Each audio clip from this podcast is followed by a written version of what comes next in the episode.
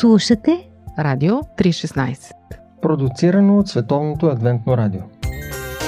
Библейски. Нюсви Здравейте, приятели! Аз съм Ради, а в библейския фит вече ви оговорих да се срещаме в Евангелието на Марк, който много ми харесва. Още от самото начало. Обичам такива динамични автори – Имаме усещането, че той препуска през разни събития, непрекъснато нещо се случва, като в приключенски филм, но от друга страна това не му пречи той да има определена структура и стратегия за постигане на определена цел. А целта му е, поне в началото и от това, което си говорихме миналия път, а, Целта му е да покаже големия конфликт на Исус с религиозния мироглед на онова време.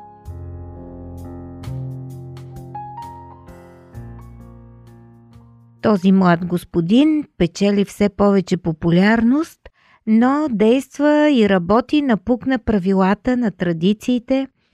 Много е интересно и необичайно, защото той идва от провинцията, от дълбоката провинция – но се държи, както забелязват простите галилеяни, като човек с някакви царски правомощия, като представител на имперска власт, а не като фарисеите, които явно после ги увъртали нещата. Той си има някаква вътрешна сила, някакво особено самочувствие и авторитет, естествен авторитет. Фарисеите го оценяват като потенциално опасен човек, Фарисеите са учените хора на онова време, популяризатори на писанията, така че те малко го дебнат, но в същото време той им е интересен. А от трета страна те се имат за най-умните хора на света, но до сега, когато са го предизвиквали, се е случвало така, че да няма какво да му отговорят. Любопитни са, но и започват да го намразват, той ги дразни, защото те се опитват да спорят, а Исус излиза сякаш се отгоре. Накрая ще вземе да излезе и по-умен от тях. Народецът, нали е прост, даже си го мисли. Те това го виждат. И сега ви каня да влезем в синагогата и можем да видим един човек с изсъхнала ръка. Може да погледнете изострените физиономии, напрегнати, накокошинени на онези познайници наши фарисеите, които са там, за да спипат Исус. Сред богомолците има и един инвалид, този мъж с изсъхналата ръка. Те подозират, че учителят нали е нов и луда глава, до сега мощно печели последователи с изцеление, ще вземе да го излекува той инвалид. Но не изцелението е лошото нещо, а избраното време да се вършат такива неща, в събота това не е позволено. И както си го мислят, така и става. Исус не се съобразява с тази традиция. Той вижда човека и го прави демонстративно. Извиква го да дойде отпред. Нарежда му да си покаже недъга пред всички. Не се скриват в някой ъгъл на стаята или зад довара на синагогата, а ей така да го кажем, на централното богослужение пред очите на всички. За него това е един вид изява на милост към страдащия, а за тях внасяне на някакъв хаос, погазване на реда, предизвикателство, което им е хвърлено директно. Нима той не знае, че те ще осъдят такова нарушение, такова голямо за тях нарушение. Всъщност еврейският закон разрешава изцеление в случай на опасност за живота на болния. Но има друго мнение относно хроничните заболявания. Ако човек е боледувал до съботата, не му пречи да издържи още един ден, за да не се нарушава заповедта. Такава е логиката. Обрязването и хирургията също се броят за работа, но Исус лекува с думи.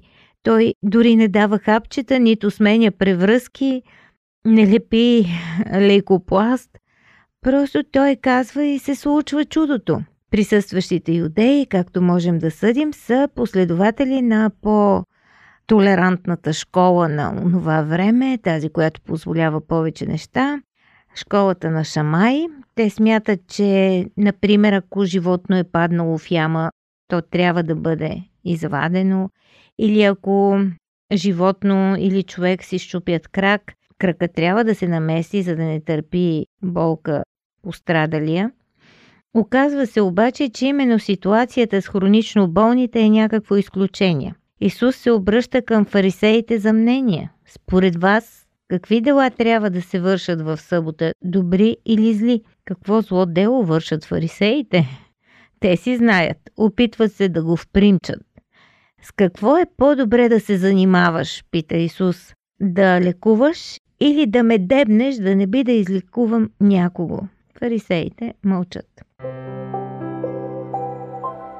Исус казва на човека да протегне ръката си, той го прави и тя се изцелява. Виждаме, че той реагира остро не просто защото те го следят, но се възмущава на тяхното жестокосърдечие. А може би нещо вътре в тях се случва, но не си го признават. Сигурно е някаква злобица или завист човешка. Не, че аз съм нителна, просто фактите говорят. След този случай фарисеите започват да а, се наговарят как да го убият. И не просто бандитски, все пак са изтънчени хора. Те искат да го осъдят на смърт законно и търсят доводи за това. Тъжната ирония е, че те събират съвещания в събота, за да решат как да го убият по обвинение, че той е човекът, който лекува в събота. И вижте колко интересно, както се вижда още от първата книга на Библията, още от първите глави, книгата Битие и възникването на злото, една от неговите характеристики е, че злото бързо прави матрица. И ето тук се случва нещо зло, първо в ума и сърцето на фарисеите, и след това те бързо намират партньори и родяните. Кои са тези? Това е малка секта, която счита Ирод за Месия. Те тълкуват благословението на патриарха Яков, че няма да липсва скиптър от Юда. Ние сме говорили за това събитие, толкова важно в края на живота на Яков, когато той благославя синовете си и към Юда има специално благословение, че той ще бъде законодател, водач, представител на властта и никога няма да липсва тази тенденция в племето на Юда, докато не дойде сило. Според иродианите, сило е този, който не е от коляното на Юда. Те смятат, че това е Ирод, който не произлиза от племето Юда. Доста странно, необичайно като трактовка, но не бива да забравяме, че тези хора не са теолози, но са политическите приятели на Ирод. Те виждат в него миротворец, който ще донесе безопасност и мир, спокойствие, затова лесно се съгласяват с фарисеите, че Исус и спокойствие са несъвместими работи. След това Исус отива при морето, следват го много хора, жители на територии, които днес обхващат Израел, Йордания, Ливан и отчасти Сирия. На този етап Исус сякаш не иска да общува с толкова големи множества. Той се отделя и се качва на планината. Взема 12 души, които сам избира. Защо го прави? Програмата е микс от проповеди, изцеление и прогонване на бесове. Всички равини се избират такъв вътрешен кръг, 12 души, символ на 12-те племена. Паралел, който оказва началото на нова епоха в историята на Израел. Едно ново начало. Ще продължим след малко с реакцията към този New Age от Палестина в първи век. Библейски послания. Истини от книгата, която съдържа най-важното. Едно предаване на Радио 316.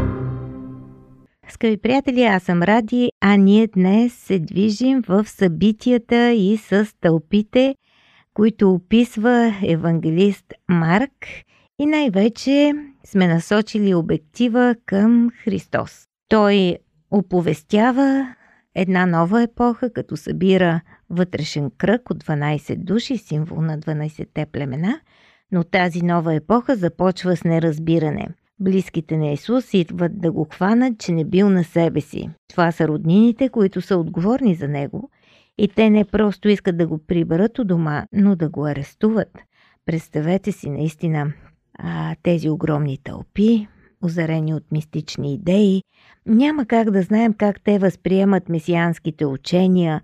Обикновено тълпата безнее и лесно може да стане неуправляема. Дори вдъхновителят на подобни идеи може да стане жертва на беса на тълпата.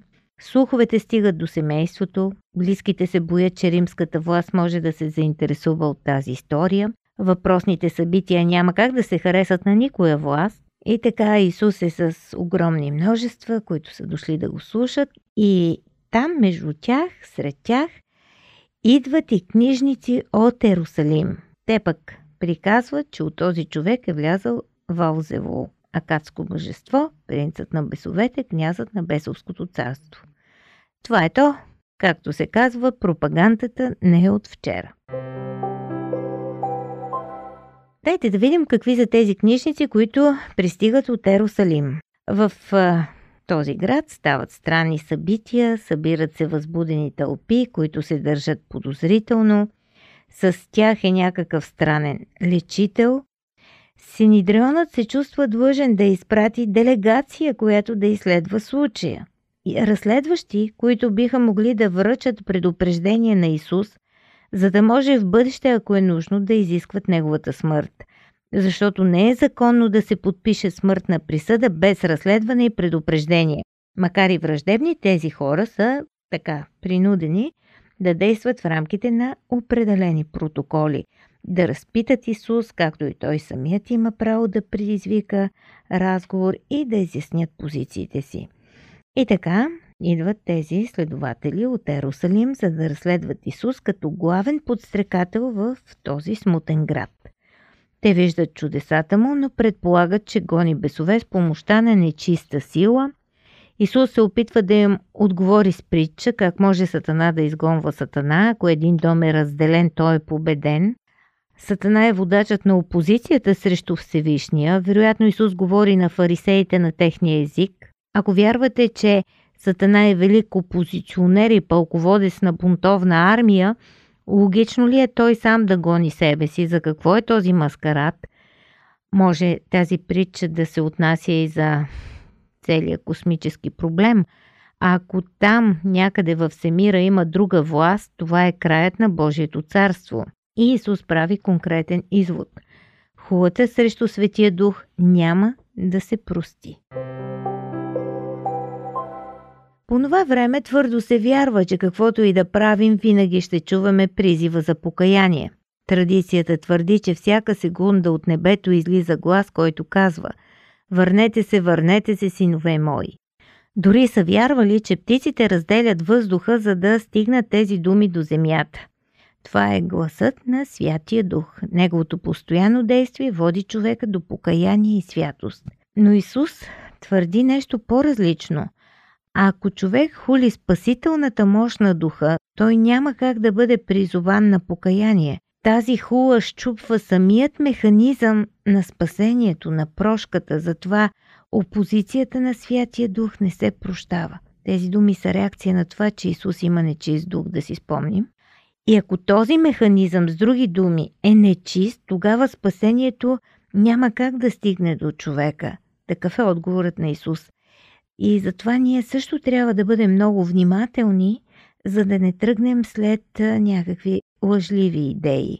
Защото и тогава, и сега има неща, които се приемат за действие на Божия дух, а те могат да се окажат хула срещу него. Тази история с разследващите фарисеи е вмъкната в случката с семейството на Исус. Защо идва майка му с братята му? Може би от любов и грижа, може би се опасяват, че тълпата ще го повлече надолу, може би се страхуват за безопасността му или най-вече от това, че подобно рисково поведение от негова страна ще вкара цялото семейство в беля. Хората са тук, за да чуят благата вест за Божието спасение и да получат изцеление. Толкова голяма тълпа, такива множества са се събрали около Исус – Трябва ли той да се почини на роднините, за да го заключат под домашен арест? Това ли е да почиташ майка си и баща си? Исус демонстрира граници дори в изпълнението на заповедите. Дори там има предел. Той отговаря, моето семейство са тези, които изпълняват Божията воля. Коя е майка ми, кои са братята ми? Тези хора не са тук по Божия воля, колкото и да ме обичат. В този момент те не са част от неговото духовно семейство и затова той не може да им се подчини. Това е много важен и тънък момент. Това умение, на което ни учи Исус, да запазваме приоритетите си, да помним, че първо е Бог, а после всичко останало.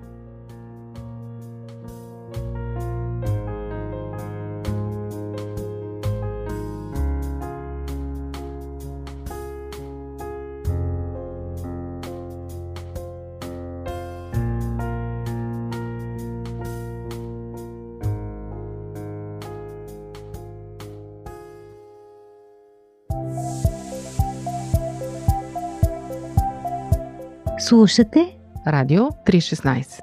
Продуцирано от Световното адвентно радио. сайт 3-16.bg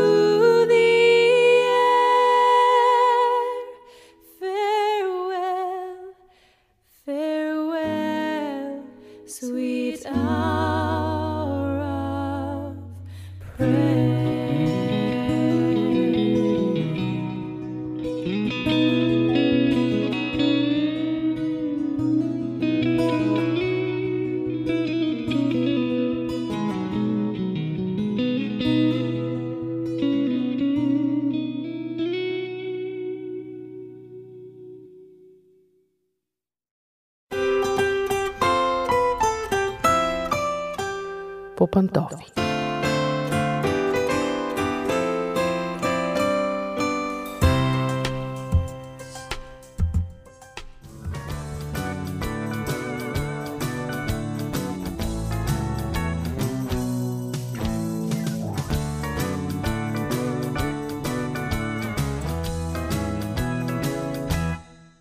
Здравейте, уважаеми слушатели! Аз съм Мира. Отново ще си говорим за това какво правим вкъщи, какво трябва, какво не трябва, какво можем, какво не можем, какво искаме и какво не искаме у дома.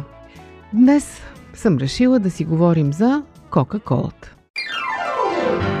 Наистина ли е толкова вредна, колкото се говори? Защото все пак това е най-популярната напитка в света – Конкурира се с останалите безалкохолни напитки, но все пак колата си е класика. Счита се за посланник на американската култура, затова в някои страни, като Обединените арабски емирства, например, тя е нежелана, дори забранена, по чисто политически причини. Но все пак, дори да отидете в Монголия, дори да отидете в Сибир, дори да отидете в Патагония, дори в Антарктида – всички знаят какво е Кока-Кола, как изглежда логото на Кока-Кола и какъв е вкусът на Кока-Кола. Възможно ли една толкова популярна и обичана напитка да е вредна? Ами съжалявам, но специалистите през последните години са абсолютно единодушни, че тя е вредна. Точка. Разбира се, не е добре такива неща да се твърдят просто така. Хубаво е да има доказателства – и единствено тестове в реални условия могат да дадат яснота за това колко наистина е вредна колата. И днес си говорим за нея не просто защото от нея се пълне и това не е предаване посветено на здравето, а защото ние много обичаме да я даваме на децата си. Или дори да ние ме даваме, те сами си я вземат, а ние не протестираме. Предлагам ви да чуете резултатите от едно сериозно изследване – то е проведено от датски учени върху 50 души с наднормено тегло. Възрастта има между 20 и 50 години и те са ги разделили в 4 групи. В продължение на 6 месеца всички участници са е хранили както обикновено, с една малка разлика. Хората от първата група всеки ден трябвало да пият по 1 литър кола – хората от втората група по 1 литър нискомаслено мляко, като под нискомаслено се разбира процент и половина, хората от третата група по 1 литър диетична кола. И хората от четвъртата група по 1 литър вода. Разбира се, що се отнася до напълняването, диетичната кола и водата е ясно какви са резултатите, защото те не съдържат калории, но пък специалистите насочили вниманието си особено към първата и втората група – тъй като колата и нискомасленото мляко имат почти еднаква калорийна стойност, дори колата малко по-малка. Колата, използвана в изследването, съдържала 440 калории на литър, а млякото 460. След половин година между групите се очертали сериозни различия. Триглицеридите в кръвта на участниците пиещи кола се увеличили с 32%, което означава една трета, а общият им холестерол с 11%. Докато в останалите групи, включително и тази, която пиели мляко, тези показатели не се променили. Още по-голяма била разликата при чернодробните изследвания. При участниците пиещи кола, масните натрупвания в черния дроб били с 143% по-големи в сравнение с млечната група. Парадоксално, нали? Защото в колата няма мазнини. Общото напълняване било подобно при всички групи. Ежедневното пиене на кола обаче допринесло за натрупване на вътрешни коремни мазнини. Когато сувалките, натоварени с триглицериди, поемат през тялото, за да разпределят мазнините, те явно предпочитат да ги оставят там, където не им е мястото и където ще навредят най-много. Пестеливи на думи, богати на смисъл. Историите в библейски нюсвит. Предаване на Радио 316. Вие слушате Радио 316. Продуцирано от Световното адвентно радио.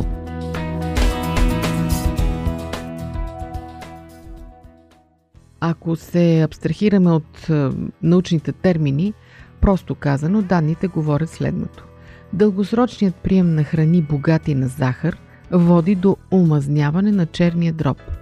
Вследствие на това той става нечувствителен към хормон инсулин. Освен това, черният дроб се опитва да се освободи от излишните мазнини и с помощта на големи транспортни частици, натоварени с триглицериди, изпраща част от образуваните масни молекули към мускулите, вследствие на което те също се омазняват и развиват инсулинова резистентност. Да продължавам ли? Мисля, че е ясно. Колкото и да е парадоксално, една бутилка Кока-Кола, в която няма капчица мазнина, може да доведе до омазняване на черния дроб. А това, всички знаем, е опасно. Цял пакет от болести се развива от тук нататък. Омазняването на черния дроб, инсулиновата резистентност, всичко това води до диабет, наднормено тегло, повишава риска от сърдечно-съдови заболявания. Не ми се иска да ви заболи главата, докато изреждам всичко това. Но, какво казват специалистите? Ами най-добре откажете се от Кока-Колата. И не само от нея, от всички подсладени газирани напитки. Дори така наречените плодови сокове, които се продават по супермаркетите, съдържат прекалено много захар. Какво да кажем за диетичните напитки? Тези, в които захарта е премахната. В тях има подсладители, в които няма никакви калории. Да, по отношение на калориите, окей. Но изкуствените подсладители са дори по-опасни от захарта. Съжалявам, но в това предаване няма да успеем да изчерпим темата. Слушайте здравните ни предавания по този въпрос, но потърсете, ако искате, съвети дори в интернет. Изкуствените подсладители са изключително опасни. Изобщо да не отварям дума за кофеина, който се съдържа в Кока-Колата и в някои други кофеинови напитки, той води до пристрастяване. Няма нужда от велики доказателства. Така че, скъпи родители, когато купувате кола на децата си, замислете се добре. Защото когато станат тинейджери те вече са пристрастени към нея и не могат без любимата си напитка, стават нервни, ако ни я получат, тогава е малко късно да ги откажете, защото, знаете, няма нищо по-трудно от това да забраниш нещо на тинейджър. Тоест, не ги пристрастявайте. Никой не иска болни деца. Никой не иска детето му един ден да стане дебело или с диабет или с някакви други проблеми. Ние сме готови да даваме мило и драго за здравето на децата си. Нека тогава да не го рушим със собствените си ръце. Не давайте кола на деца в никакъв случай. Изобщо не ги приучвайте към газирани напитки. Нека да си пият вода. В крайен случай прясно изцедени плодови сокове. Нищо повече. От това по-хубаво няма. А колата оставете за рекламите. Толкова от мен за днес. Пожелавам ви успех и разбира се прекрасно здраве на вас и на цялото ви семейство. До чуване до следващия път.